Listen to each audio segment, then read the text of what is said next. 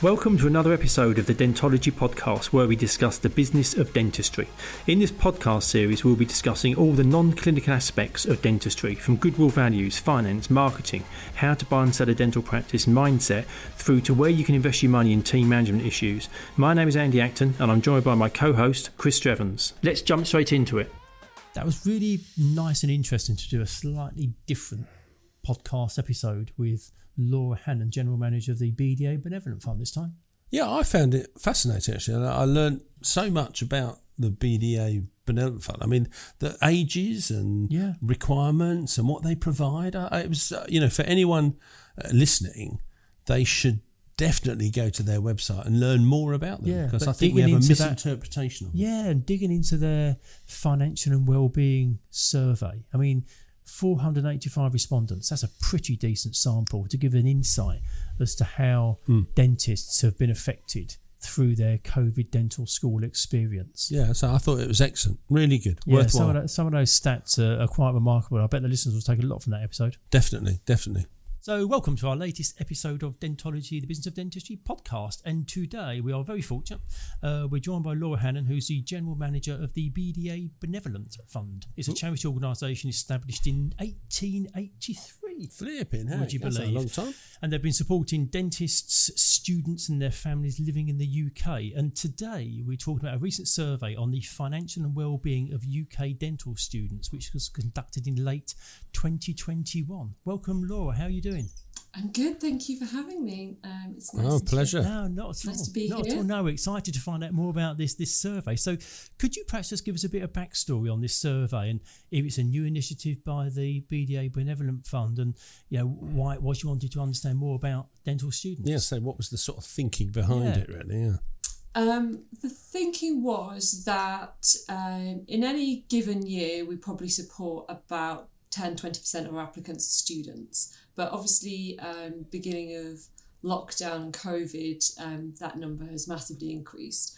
And in um, throughout 2021, 55% of applicants were students. Um, so we knew there was a kind of trend that we were seeing more applications. Um, and I did some research about um, just general well-being and the financial pressures that students might face, and there wasn't anything out there. So I put a proposal to the board and said, I think this is something that I think we should do, um, and they agreed. So that was great. We worked with um, a research company, you know, went out to Tenderloin, found a research company, um, and we involved the dental profession as part of the survey. So we spoke to some of our previous applicants, spoke to universities, because we found that we were kind of that independent organisation that was in, you know, in the middle to be able to, to learn about it. And then equally, that would have a knock on effect of those students learning about us and what we do and kind of increase awareness in that way. So that was the main reason behind it. Um, Wow. and It's been fascinating to, to get the I results. tell you something I've learned already, which I'm I'm quite amazed at. I had never in my head, I'd always thought BDA Benevolent Fund was for like older dentists, you know, retired dentists, and I hadn't really thought about it for students. That you were saying you get applications. Did you say you normally get ten or something? Yeah. So it's about 10 percent. So we probably support in any. We have about 100, 150 applications a year. Um, that may be the same person applying more than once because people do come back, or, or over time they may apply in different years. Um, so kind of 50 to 70 people, and then maybe double the number of applications. Uh, the num- the average actually the average age of the person applying now is about 31 so that is Wow. it is um, massively brought down because of the Mm. prevalence of students applying but that is you know still support dentists but not Has necessarily those kind of retired people because Yeah. by and large Has that changed, Laura? Does it has it sort of got younger as time's gone on? Is that Yeah, a record yeah. that you guys keep? That can I say in my head? Yeah. I was always thinking, you know, we, we gave it, we used to work for a bank years and years ago. We were laughing about it this morning. There's a terrible picture of us giving a check to the BDA develop, uh, Benevolent Fund from two ladies outside our head office. In and we just looked totally, totally different. And, and, but in my head, I'd always thought it was for older, you know, older, you know, guys in their late 50s, 60s, 70s, 80s, something like that. We're actually doing some research at the moment and we're working with some volunteers who are going to look into our history for us because, as you said, um, will be 140 next year. So mm. I, I, would like to do a project on that and find out about some of those um, circumstances and the cases. So from the very early days, it was kind of widows and children, orphans of mm. dentists, um, because mm. they weren't provided for. There wasn't the welfare state, um, and I think there was a period of time where mostly we supported people um, who were involved um, with the GDC or issues mm. to kind of sickness, the dentist and their families. So we support um, the partners and widows of, of dentists. But mm. now, as I said, that the lot younger applicants, people in work, young associates, and um, that transition period between maybe you've been off sick or um, and you need to get back into work. And obviously, dentistry is quite an expensive profession. It's not like you and I, we would just start a job and that's kind of it. Um, you know, there's a lot of fees involved in doing that. Um, so we support people with those costs, um, mm. indemnity or registration fee, travel to work kind of thing before they start earning. Um, yeah. But now, yeah, the majority of our applications this year and last year were for some, from students. Um, no, it's good work. It's good work. And I see that the, the survey was well responded as well. There were 485 respondents to it, which in terms of a sample is, is decent. And I mm. was surprised to see that 40% of those that responded had considered dropping out due to money worries and, and well-being concerns.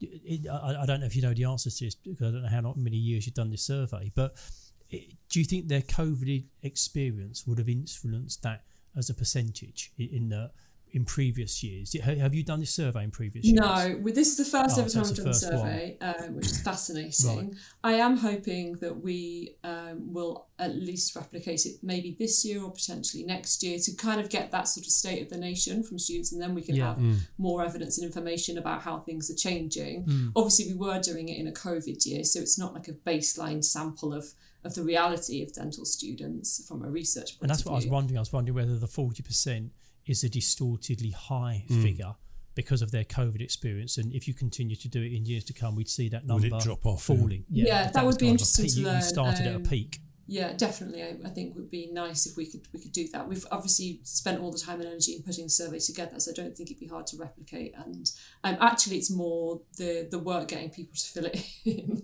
um, so engaging with the universities and getting them to spread it around for us is part of the challenge. Um, and but equally, that allows us to have those conversations with the university and make them known about what we do and um, how we help and what we can support them because it's it doesn't replicate the support from uh, universities. It's kind mm. of complementary complementary to that. So to go back to your question, so, has COVID made things worse? I would say yes. Um, yeah. I think there's the, the, the financial side and the well-being side was the two main themes of our um, survey. So in terms of the well-being, um, people were more isolated. Either they were at university and on their own, maybe their course mates have gone home. Um, obviously dentistry is longer than the average degree, um, mm. and maybe people wanted to be at home and we can't we can't really forget that there are issues with bereavement that um, people mm. were encountering. Um, you know, maybe they've lost some of their family members um, as, as whilst they were doing this, and, and still doing the academic and to an extent the clinical side at least earlier on, um, and then the financial side. Some universities have extended their courses. Um, Scotland, Scottish universities by a whole year, uh, mm. and some of the others just by a few months.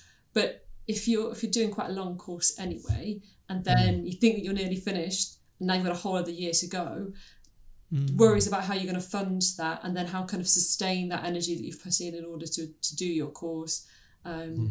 and those people that were thought particularly so I've just spoken to international students this morning. I've got a few more calls this afternoon. Um, it's a very expensive course to do for five mm. years, and if you think that okay, fine, I can. Your family will put that money aside for you um, for five years, and now that's six. It's a lot of money to be able to support someone, and they would have been working now, and now they're not, and so they've kind of lost that one year of income. Potentially mm. they might not ever get back. Um, so it has has exacerbated things, mm. you know, from both parts of kind of finance and the well-being side. And I guess that fits with that that stat which was 74% of the students that were surveyed had said they had concerns about money. Mhm. And, you know, m- money can't buy happiness, but it sure as heck is a stress reliever, isn't it, if there's some money sloshing around. What what help and support um, does the BDA Benevolent Fund provide? Because it's it's not just kind of handing out money, is it? I guess there's a kind of a, a support service as well. Yeah, so um, every time someone applies, I speak with them. So it's very much a kind of bespoke service that we offer to make sure that we're supporting people with what they need. Um, although that does make it, I guess, confusing because it's not like you just fill in a box and then someone sends you a nice check. Um, but it does mean that what they're worried about, say the rent or the travel or um, is, is their concerns, is that something that we kind of match the funding to. Uh, also, the form is designed in a way to allow people to articulate what their financial situation is, because primarily that's what we do. We grant funds, so we give money out for people. And so that opens up conversations for me to have about what they're spending the money on, not in a judgment way. And obviously, um, you know, it's an open conversation, and sometimes it will be you're spending higher than average on this, but sometimes it's again, you know, you've said that you're living off twenty pound a week. That's probably not realistic, and have I missed something? And we adjust the figures so that so that they make sense and they're kind of equal. So I have a conversation with everybody. Um, they talk about what the issues are, and then that goes through to the trustees. Um, it's all electronic based. It's an anonymous application form from the trustees' point of view, um, and they they make the decision based on what the, st- the student has written versus the kind of summary of their finances. Um, so it is it is a you know a bespoke situation. It can be kind of labour intensive, but equally we're helping people with what they feel that they need, um, and I can signpost them to other support to make sure they're speaking to universities and tell them about the other things that we offer. So we have a partnership with the company that offers wellbeing support. There's a, an app you can download. Um, they do webinars okay. and there's a helpline. So if you've got concerns about your um, mental health, particularly if you want access to counselling, that's all available as well. Um, so I suppose the good thing on that isn't is if you even if they've reached out to you and they haven't been successful with getting any any support financially, then you can at least signpost them to somewhere where they, if they're emotionally or their well-being is Yeah. is an issue or something, you're you're you're not just purely that right. Well, no, we can't give you any money, so tough. No, and in any It's case, like, um, hey, we'll we'll give you something else. if we say no to someone because oh, we're not going to give them some money, it's because they've got money. So I don't feel like upset by uh, they don't meet our criteria because they're not considered to be in financial need, and that is can they manage over the next three months with either their income or their savings. So um, that's not to say that people can't come back and people do apply year after year or within the year or whatever because it's based on those current situations so we do help them but if if they're if they've got money then we don't have them and, and that's not necessarily a problem for either of us is it really because they can manage mm. No, I tell you, it would be good, Laura. Because could you send over to me those links of those resources, and I'll put those in the episode notes. yeah So that if there's anybody listening to this that wanted to help, Yeah. they could click on it and get get access to that, which would be helpful. yes I'm and also i'm gonna multiple applications. That's quite interesting, isn't it? It's got an interesting one, really. The um, And you sometimes get, uh, not obviously mention anybody, but I presume you get somewhere you sort of go, no, come on, be serious. Look at the, what you're spending and, and, Yeah. and, and almost become like their mum or in a way. Seriously? You've come to us? well, I mean, don't they say that people would prefer to walk naked than, than to get to have conversations with money? So obviously, it's not um, Yeah, it's true. Yeah. an intrusive process. But obviously, I'm an independent person. I speak to them on the phone. Um, I'm not there to say, cut out your Waitrose spending habit or whatever. Like, it's just allows us to have a kind of base mark, benchmark kind of understanding of reality. Um, and some people, yes, are a bit on their extravagant lifestyle. We don't put dentists back in the situation as if they were working. Um, we we prioritise. So if if they need support, say with their rent or their mortgage, we will pay that at cost for three months. Um, And we're not going to be like, well, because you live in this house or that house, because it's a, we want to make people um, prior- prioritise their essentials. So make sure they're staying in the home, that they're fed, and pay the Yeah. bills. When it comes to those discretionary things, then we will have a conversation. If someone's spending a thousand pound a month on food, that's fine. That's up to them. If they want to, they can do that. We just aren't going to pay for that. And we would support them to an appropriate level. Um, there's an organisation called the Joseph Rowntree Foundation, um, and they the poverty um, activism charity, and they do this thing called a minimum income calculator. So you can look at what the individual is. So if they've got um, a family of two school age children, then that will say this is roughly what society suggests is enough for you to live off. And we use that to kind of That's as a understand point. for some of those discretionary areas of funding. Um, so if it's we'll pay your electricity bill if that's what you're worried about um, at what that bill is. But if um, other things are slightly more extravagant, then we'll say we'll pay up to this level. and maybe now's the time to understand why you might have got into this situation. You, you know, often it's no fault of their own. Um, you know, if you're ill, mentally or physically, and you can't work, um, then that's that's that's just one of those things that's unpredictable.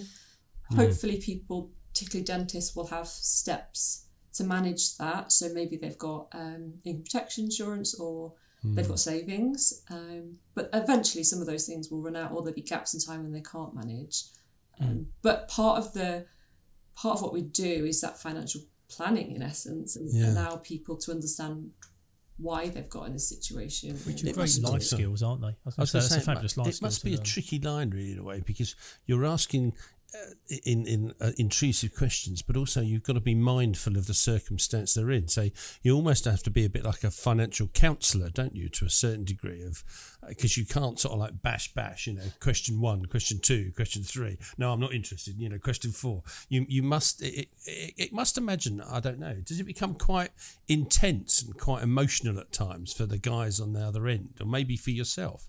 Yeah, I mean, um, I think for the main part, student applications are quite straightforward. In essence, they're not properly funded, particularly towards their final year. Um, it's quite difficult for me because all the countries are different, so the finances isn't the same. Plus, also, student finance is based on your parents' income, even though you're grown adult. um, and the NHS bursary doesn't necessarily cover people's circumstances for the main part.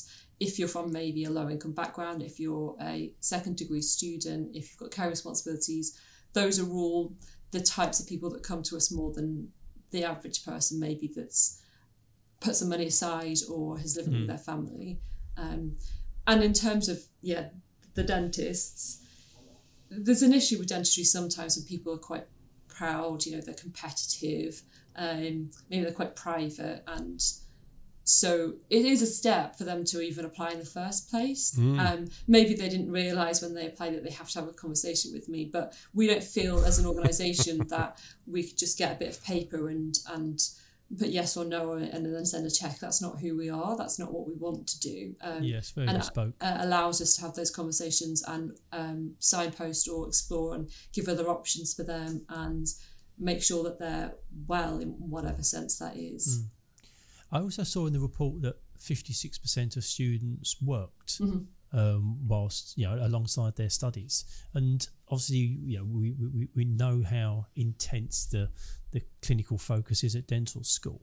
And whilst there is obviously a, it supports you financially working, um, there's obviously another dimension to it, which is the building out interpersonal skills and life skills. So it, it, you don't want people to have to work and neglect their studies because they can't afford to do the course and they need to kind of make their financial ends meet. But there is merit, I think, in, in people if they're able to work and able to cope with that. Because then when they qualify from dental school, they've not just got pure clinical skills. There, there, there's a broader skill set in there. Yeah, no, I totally agree. And I think um, it doesn't specifically say, because I don't think we broke down the, the evidence to that level of detail, although I could check. But um, it, majority of them work in early years, so the first, second, and third year when the clinical work isn't so tough. Um, it's I, I have a, lot of conversations with people in their fourth and fifth year when the funding's different and their savings have, have gone or circumstances have changed, and that's when they're they're having those real dilemmas, which relates to thinking about quitting. Of I know that this is what my income is, so for we for say you're at Queen's University in Belfast, your NHS bursary always um, covers your fees, which is great, and you get a student loan of one thousand eight hundred and fifty a year. Like that, how, how are people going to survive off that? Yeah, and so there is a real that, conversation with people going, well, I need to do this job um, in order to pay my rent, but then I just don't know when I'm going to be able to do that because I'm doing full time clinical work. Um, and we are starting to see the um, petrol costs and inflation having a greater impact because people, whereas they would have gone to work part time bar work, they're doing you know COVID vaccinators or or whatever, um, and now they can't necessarily afford to travel to get that money. So this is real kind of conversation of like, well, I want to work to get those skills to meet other people, to to broaden my horizons. Also, I need it to pay the rent, but then it's costing me too much to get there, or I don't really have the time. Um, and that's generally when we would sort of step in and offer those funds towards living costs, so Right, that people yeah, don't have to, yeah. to stress about it so much. And in the report, I mean, there's obviously a direct link between the money side of life and, and well-being. And and recently we spoke to um, Kaja, who's the um, she's like mind ninja online, and we were talking to her about well-being and mindfulness. And in the report, it showed that there were about three quarters of students say they needed well-being support, but only a third of them got support. Why why do you think that is? Is there still a stigma around asking for for help around well-being? I mean, yeah, there is, isn't there? I mean, um, I don't think everyone would say that with society is so au fait with mental illness that everyone would just tell everyone all their problems all the time. Um, there's definitely still an issue, and I think it's medical professions have that kind of added worry of they feel that they should be fine or they should be able to manage it properly, or maybe they're worried that they actually might know the person that they go to speak to, um, or someone will get out and then there'll be implications on their career because Yeah, that's I I suppose. Yeah, yeah, yeah. kind That's of an ad, that's an added pressure, though, isn't it? yeah, exactly. You're or a bit maybe flaky at uni. What are you going to be like when you're out there? Yeah, Oh, you know, yeah, just, yeah. yeah. that's true. I suppose you hadn't thought about that really. The stigma that goes with it. And I think sometimes it's also about the wording, not really understanding your how you feel and how you would translate that into to needing support. So maybe you do feel a bit run down or a bit sad for a couple of days, but then you don't necessarily equate that to having a mental health problem or having not great wellness, um, whatever the for, for that is. But uh, understanding those kind of patterns of your own behaviour and um, doing those kind of self care tips, you know, sleeping well, eating well, um, speaking to people, kind of socializing, balancing that that course life, um, work life with your kind of personal life and your hobbies and interests, and understanding those things, and then how that would relate to is it a long term unsustainable solution? So often dentists we find don't really want to talk about it because they're in a unique situation where they're working with a lot of people, um, but maybe not all of those people are what they would consider to be their peers, and so they don't want to sort of confess that they're having issues either with their well-being or their money. Um, and so we really would recommend like kind of talking, talking. Yeah, it's really therapy, people getting multidimensional, isn't it, in terms of that Mm. the impact. It's sort of layer upon Yeah. layer, isn't it? Really, and also, I suppose, as, as you were saying, Laura, depending on where you are in your study, depends on where your your emotions are at that point in time, Yeah. and especially during the COVID thing. You know, mm. yeah, I mean, it's an interesting one. You know, wonder wonder that when the the students in the middle of lockdown were ever wondering, you know, because none of us knew what was going to happen, might they actually ever qualify? You know, I don't know, but at that time when we locked down, it was all a bit of a shock for mm. us all, wasn't it? Yeah. Well, I must admit, it was an eye opener in the report that 55% of the respondents were impacted by depression, which is a that's a massive number, and it's well known that in dentistry at the moment there's a there's a recruitment crisis. Um, you know, trying to find um, associates. Um, there's lots of nurses who are leaving the profession, and do you think that that kind of feeding towards depression potentially impacts on people choosing dentistry as a career going forward? I mean, I would love to be able to answer that question, but it's not entirely I was going to say that's not, an, that's not an easy question. Answers on a postcard, please. I think you maybe think I'm more important than I am. Um, how would I answer that question? Do future dentists listen to this podcast, read our surveys, and then understand that maybe it's going to be tougher than they think? I don't know. Um, is there a kind of correlation between dentist families, so people going to university that are related to someone already? Um, I, don't, I don't know, and how they would learn about it. Um, but equally, we have to appreciate that it is a well established profession. People do have good careers through it. The the people that I work with, uh, particularly our board, are all people that have really enjoyed working in dentistry. So I don't think it's all doom and gloom. I think Mm. necess- students nowadays and the younger generation, or as generations move through society, they are more open and acknowledging and disclosing that. I don't. I think maybe if you did this survey mm. and compared it generation by generation, hopefully people are better at, at speaking out about what the realities are. Mm. Um, mm. I understand it anecdotally that people don't necessarily want to work in the way that they always used to. We talk about how COVID has affected that and kind of flexible working, but people don't want to work full time hours. They're not. They're not. You know, doing every hour that they used to before because they appreciate the balance of, of what that um, life can give them by by the the, the the enjoyment that they get out of working and speaking to patients and the clinical side and the achievement that you get, um, plus also the balance that you get from working, you know, seeing your family and s- socializing and doing your hobbies or sport or whatever that is. Um, so I don't I don't know is the answer.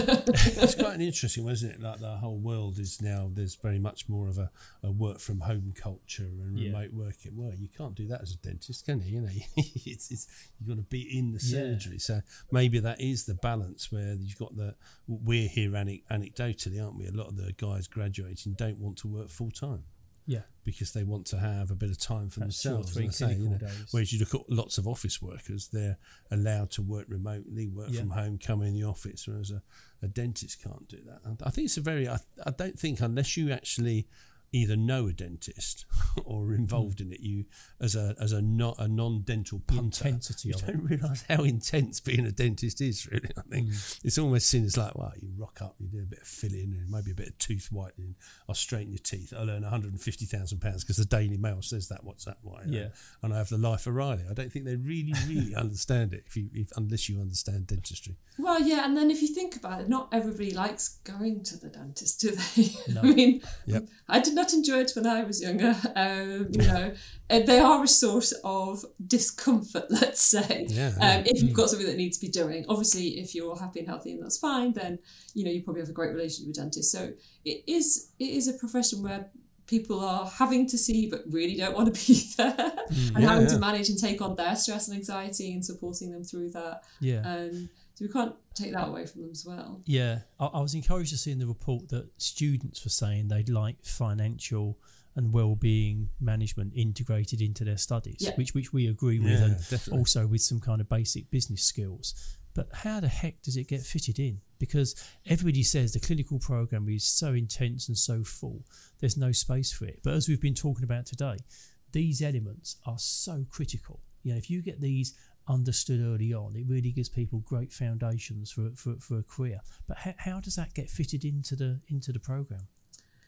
We have been speaking to universities and we'd love to get a programme out there, um, either as a formal part of their timetable um, or as a optional extra. I don't think actually money management skills are an overly complicated concept to learn. Um, I think if you have, say, an hour webinar, lecture, conversation, um, maybe in the first term, it just sows those seeds and helps you manage your money then. And then potentially again towards the ends when you're learning more about the realities of self-employment or Yeah, um, that tax. transition issue between becoming a student.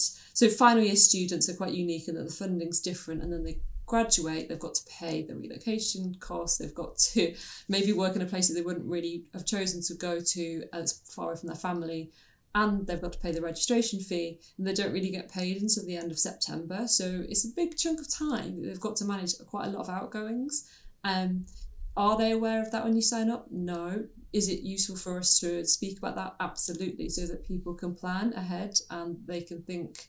So, you know, obviously we can support grant funding if, where there's a need for that, but equally, I think knowledge is, is as important as anything else. And if someone said to you, oh, just prepare for this because that's going to come up, you could put that that money aside and be therefore less anxious about it because you're in control of the reality of the situation. So if you had a summer job in your first year and go, that's my registration money for when I graduate or or whatever, then I think that all helps. So absolutely, I think we would love to to work with universities or run it independently, but we think integrating as part of the timetable will be getting access to the students early on and help them learn about us as a charity and help them learn about mm. those good skills that they can keep through throughout the rest of their career. Mm-hmm.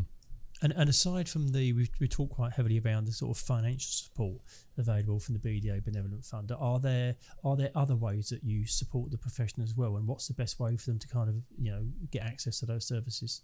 So our website is where all, all our information happens. Um, so check that out. Um, everybody applies online. It's some pre-eligibility questions. So are you a dentist student or a dependent? Are you in hardship? Do you live in the UK? Brings up the right form. Um, we've got a lot of links on our student page about other access to support. So making sure that people have spoken to their universities, learning about student finance. Um, they've got the UCAS budget calculator on there. We've got a budget pl- a calculator which is open access. People can do that. Or there's a link to find out where your nearest debt advice agency is. So if you want to have that more complicated conversation with with with people um, about debts, because you know we can't advise wow. on that and we don't support people with debts, but we want people to make sure that they're they're able to get out the situation that they're in. Um, we've also got an amazing resource called um, wellbeing support for the dental team. Um, that's linked on our website and it's a standalone website called supportfordentalteams.org.uk. So we would love different practices to put that information on their own websites, on their intranets, hand it out. Induction days like or whatever. Dentist Citizens Advice Bureau. Yeah. it's like amazing. Yeah, well, I did actually volunteer with Citizens Advice Bureau back in the day when I was um, in a previous life. So Ah, right, okay. um, that That's kind of you, advice. Well, it sounds like it, doesn't it? I just yeah. think that a number of people that when they, they look at places, they go to citizen advice and it, it, provides a very valuable service, but it's really hard to access at times, it would appear. You know, you've got all this resource mm. on your website that I wonder how many people know about it. It's that other thing, isn't it? How many people yeah, know I to mean, come yeah. to you to go, oh, yeah, well.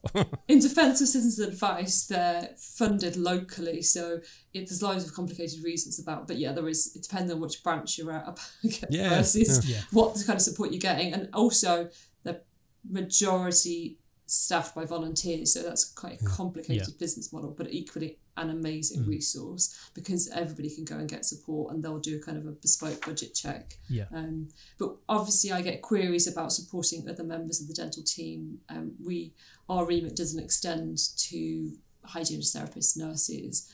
We don't yet mm. have the resources to do that. Um, we would love to to expand. We should put we a link to them on our website. Yeah, no, we should. Yeah, we, I mean, we'll, we'll definitely put a link in the notes to the to, to this episode of the podcast just to make it as easy for people as mm. possible to get access to it. But yeah, if you're happy, we'd also add a, a link uh, and a short piece on our website yeah. to direct people because mm.